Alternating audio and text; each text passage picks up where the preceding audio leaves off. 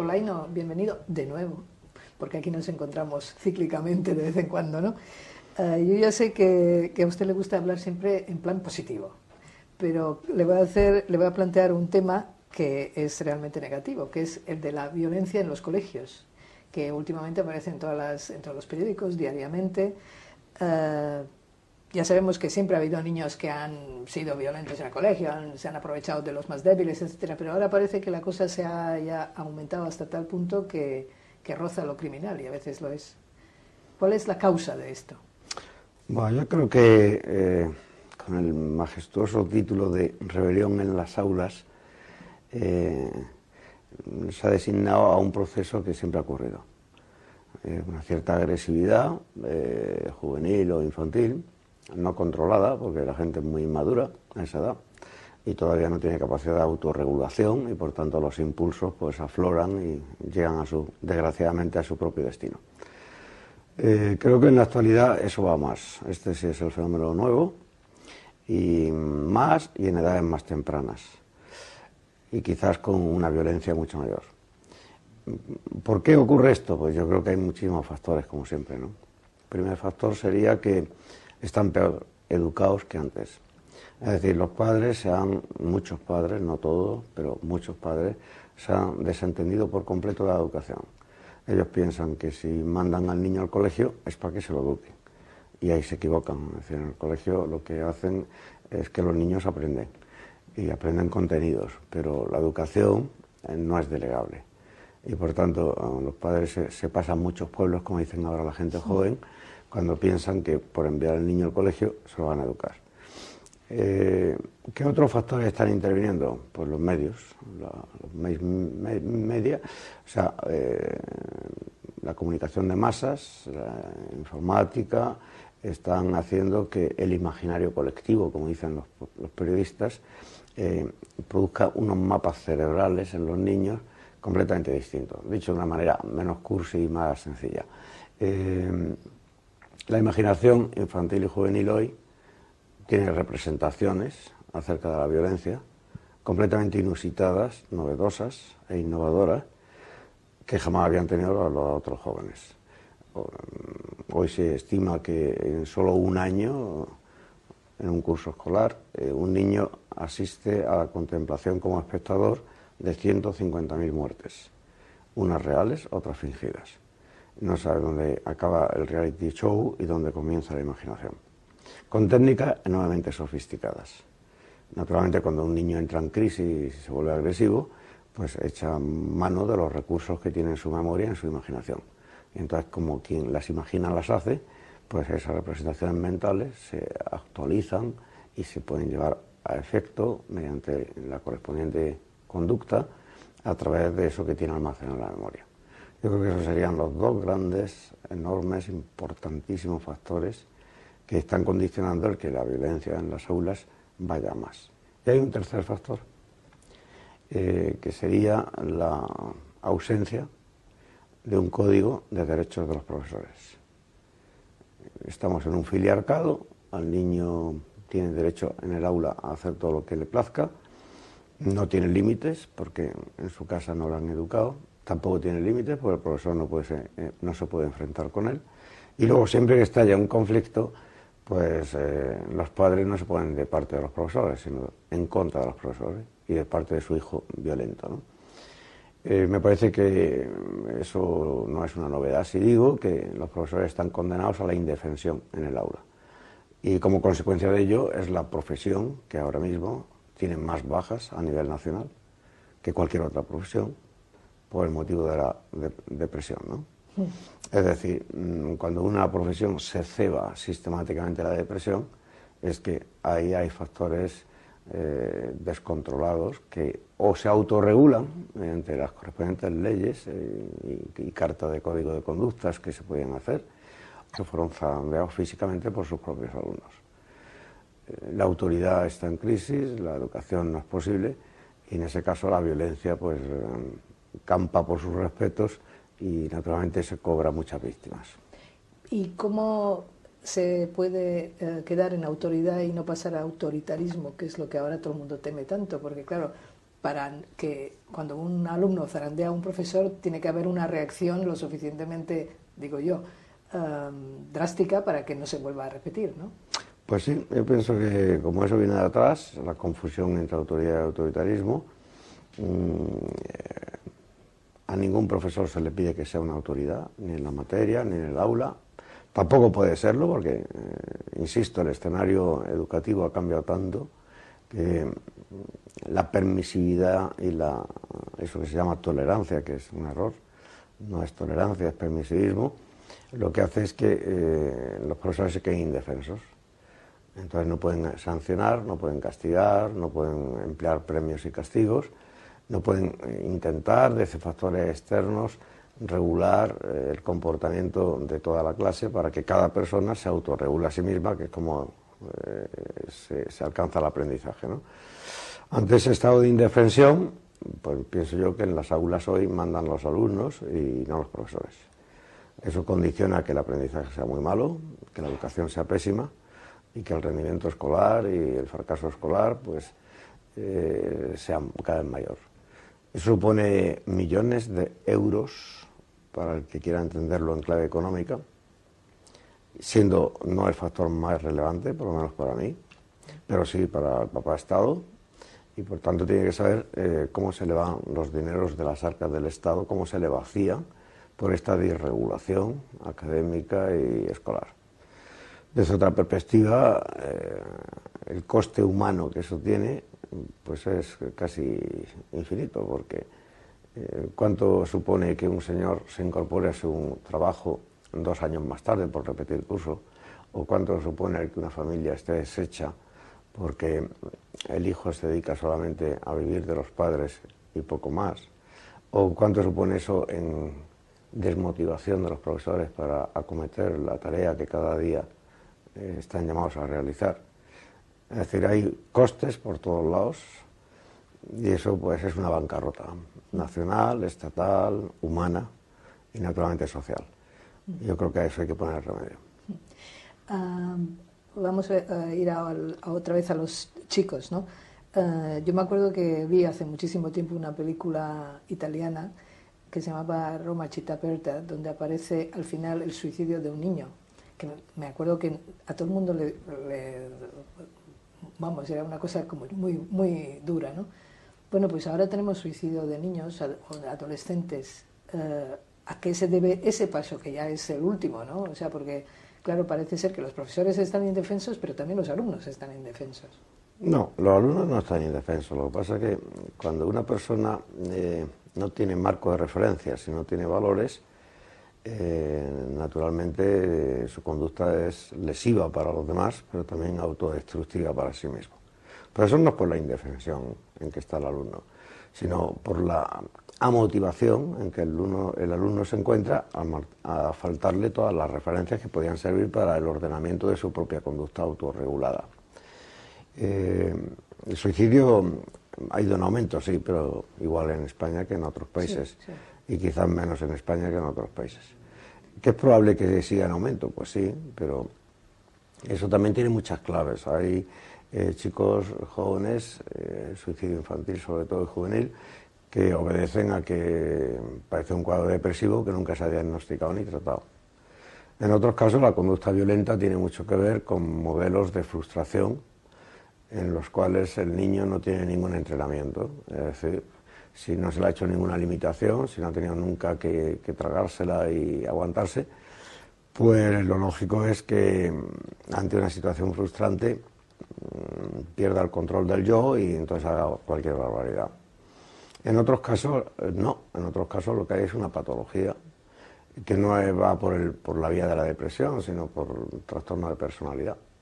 Y que eso hace que el conflicto con un compañero, con un profesor, con consigo mismo, mm, tenga solamente una vía de extinción o de aparente salida, lamentable salida, pero que es el intentar suicidarse para llamar la atención.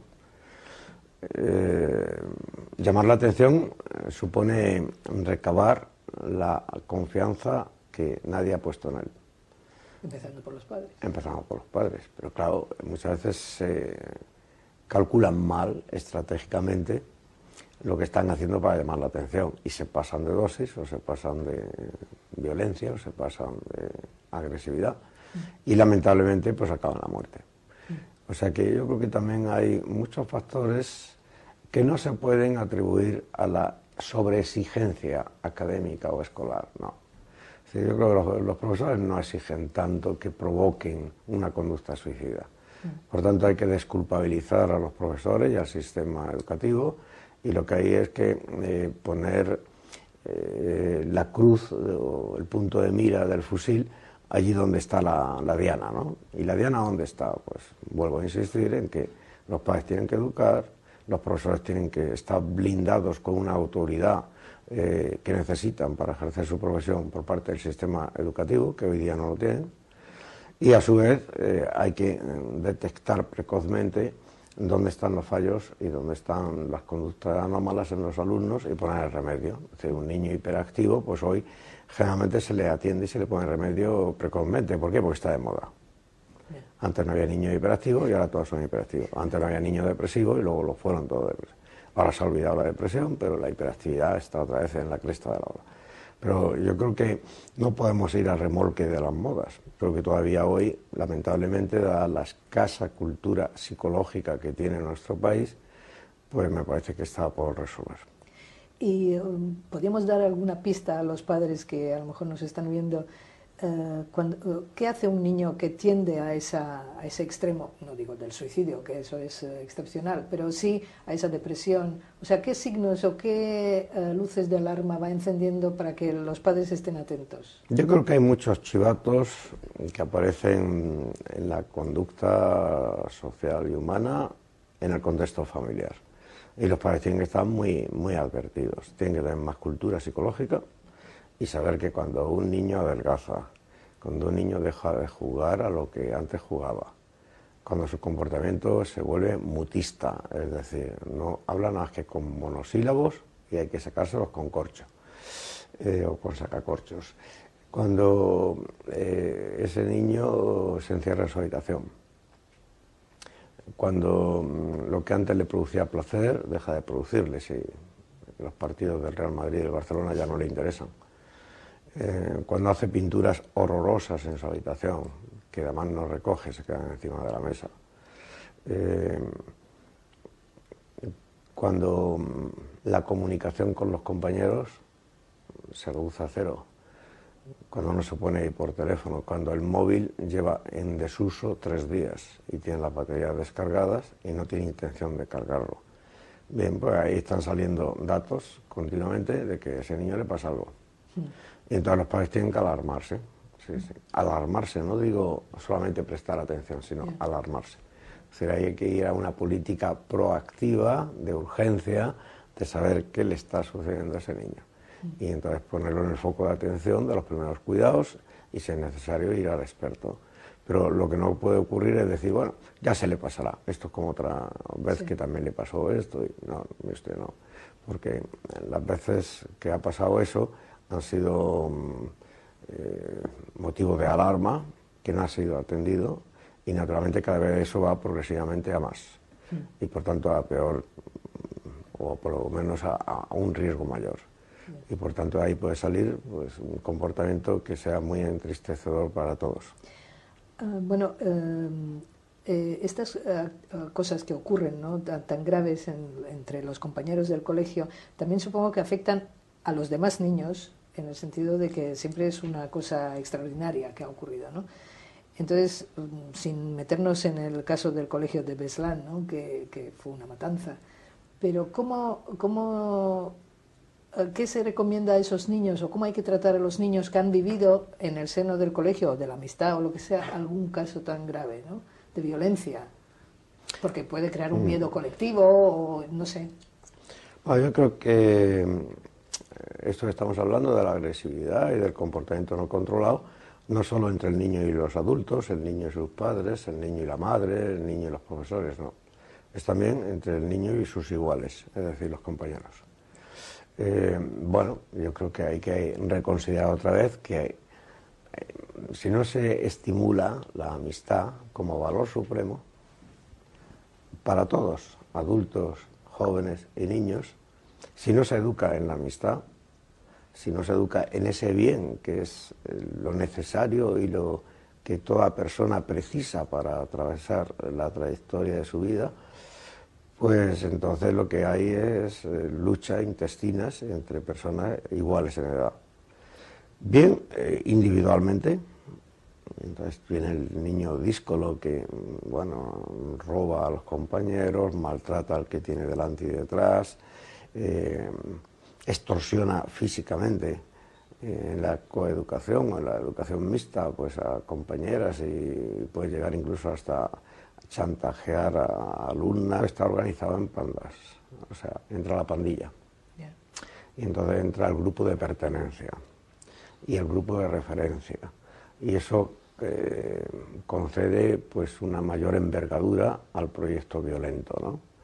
Porque entonces ya la lucha no es una lucha centrada contra una persona o con una persona que tiene problemas, cosa que nos puede pasar a cualquiera, sino que la lucha tiene que ser organizada contra un sector de una determinada aula en que eh, puede hacer pues verdaderas eh, violaciones físicas, traumáticas, psíquicas, psicológicas eh, y de todo orden en, esa institución escolar. Bueno, esos desmanes cada día van a más. Yo creo que España todavía no ha llegado a lo que está ocurriendo en Estados Unidos, pero... Pero siempre vamos vamos muy detrás. ¿eh? ¿eh? quizás porque también aquí hay leyes que impiden que las personas tengan armas. Pero si en España esa ley se hubiera liberalizado, pongo por caso, y aunque no se liberalice, siempre hay una buena navaja de monte con la cual se pueden hacer tropelías, homicidios y asesinatos.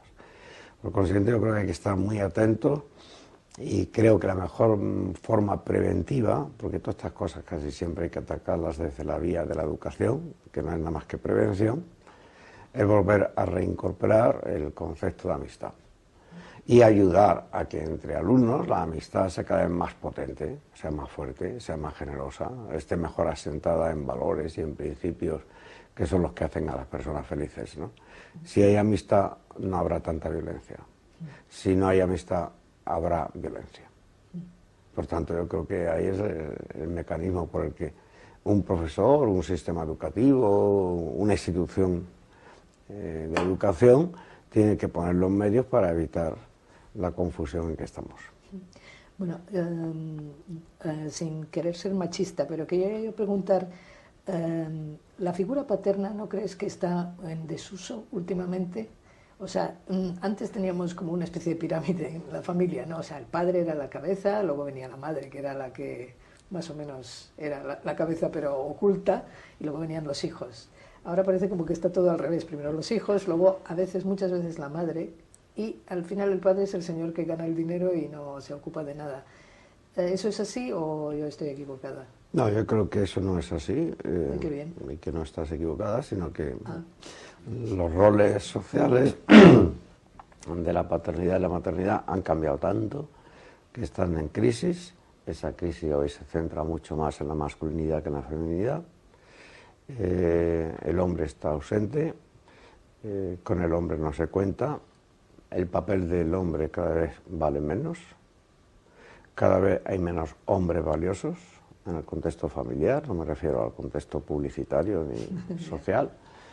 Eh, y por tanto la crisis de la masculinidad está servida. Hay mucho hombre que es, un oso de peluche, hay mucho padre que no sirve como padre, eh, hay un liderazgo maternal en que eh, se ha producido como consecuencia del eclipse de la paternidad. Hoy la paternidad no está presente en el contexto familiar. Las atribuciones o los rasgos que antes se atribuían a la paternidad hoy están ausentes y me refiero, por ejemplo, a algo tan importante como la unidad. El padre es que ese era, en última instancia, el elemento fundamental para consolidar la unidad familiar. El padre era el que daba seguridad. Hoy hay mucho hijo inseguro porque el padre no cimenta eh, ese contexto familiar a través de la seguridad que aporta Y bueno, en consecuencia lo que hay es una disolución o fragmentación de la unidad y de la seguridad familiar, porque la figura del padre no está presente. Y como el padre está en crisis, cada vez más, y esa crisis es consecuencia de la crisis que atravesó la mujer y la, y la feminidad, que no se ha resuelto, pero sí se ha echado tierra encima, pues como consecuencia de eso, a veces los hijos se encuentran sin padre y sin madre, porque también la madre trabaja. Y esta es una obligación social que tiene otros problemas que tampoco los gobiernos saben resolver, aunque sí les preocupa enormemente, que es cómo conciliar familia y trabajo, cuando ambos trabajan. Bueno, en consecuencia, eh, yo creo que el gran perdedor en este momento cultural es el varón, es el padre, y creo que la mejor manera de reafirmar la familia y la educación de los hijos es resolviendo el problema de esa paternidad maldita. Es decir, si eh, la crisis del padre se ha ido agravando e incrementando, lo que habrá que hacer es salir de ella. ¿Cómo salir de ella? formando a los padres para que regresen a casa, eh, involucrando el papel de la paternidad de manera que tenga un enorme prestigio social, haciendo que los hijos admiren al padre y no lo vejen, haciendo que los padres se interesen por los hijos y no sean ausentes, asumiendo que parte de la masculinidad que todo varón lleva dentro y que tiene que sacar del armario, porque no se olvide, hoy se está sacando del armario la homosexualidad, pero a la vez se está guardando en el armario la masculinidad que ningún varón expresa, y esto es un error tácito, estratégico y antropológico. Lo que hay que hacer es estimular en el varón que saque la masculinidad que está escondida en el armario. Y que es lo que necesitan cada hijo para ser el mismo, para que no tenga crisis de identidad y para que se sirva de un modelo ante el cual se exponga y del cual imite, que es el modelo paterno. Pero eso es pura, pura, pura masculinidad, que hoy está exonerada, vilipendiada y en el exilio de la actual cultura española.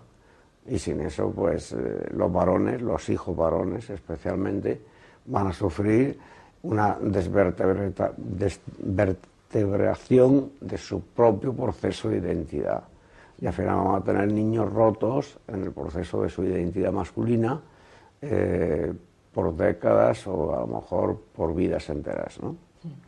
Por tanto, yo creo que no, es urgentísimo reforzar el papel de la masculinidad y de la paternidad en el contexto familiar. Todos los apoyos que se hagan a su favor, bienvenidos sean, porque la cuestión es urgente.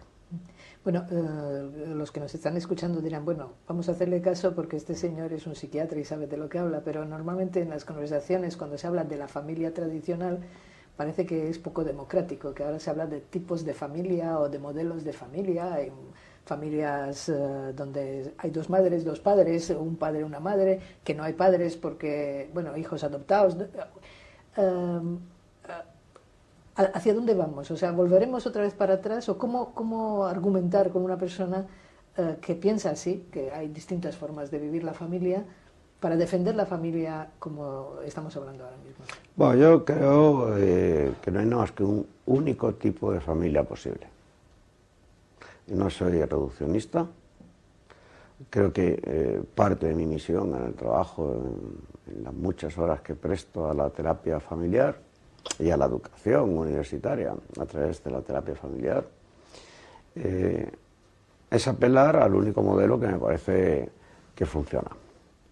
Ese modelo yo no le llamaría nunca familia tradicional, porque si no me desclasifican, me descolocan, me deslocalizan, igual que las empresas, y me archivan en el panteón de modelos ilustres. Creo que hay que cambiar la terminología al único modelo creo que hoy es válido y que hay que apelar y que hay que recuperar es el modelo de la familia originaria o el modelo de la familia biológica. Ni tradicional, ni contemporánea, ni posmoderna, ni futurista. familia originaria. Familia en que ha dado origen a unos hijos. Hijos que cuando se hacen la pregunta de quién soy yo, no tienen más remedio que responder cuál es mi origen. Y esa es la familia originaria. O si se quiere, desde otra perspectiva también eh, fuerte, familia biológica. Usted puede ser un hijo adoptado, usted puede ser un hijo perdido, usted puede ser un hijo que lamentablemente ha vivido en una familia reconstituida o en una familia monoparental o en una familia disfuncional o en una familia problemática, me da igual. Usted eh, procede de un padre y de una madre. Eso es una familia biológica. Usted tiene un origen ese origen es familiar. Esa es la familia a la que hay que volver a recuperar. Y esa familia no es tradicional, es la familia de siempre, y es la familia de ah, la actualidad, y es la familia del futuro, y es la familia que nunca va a estar extinguida. ¿Por qué? Porque cada hombre, cada niño, cada mujer procede de un padre y de una madre. Y hay que apelar a esa paternidad biológica que tiene vocación permanente de ser más allá del tiempo y que niega la existencia de padre y madre ad tempus, o padre y madre provisional, o padre y madre transitorios, y reafirma para siempre y de una sola vez, que cuando seas padre, seas padre y por una madre, no permite cambios, no permite adulteraciones, no permite clonaciones, no permite transfugismo. Se es hijo para la eternidad, como se es padre para la eternidad. Esa es la familia originaria. Y esa no es la familia tradicional. Y ah, para acabar, ¿tú dirías que el futuro se presenta con optimismo para volver a esa, o sea, para que la gente entienda la importancia de la familia originaria? Yo pienso que sí. Sí, por optimismo entendemos la eh, imposibilidad de negar la realidad por dolorosa que ésta sea.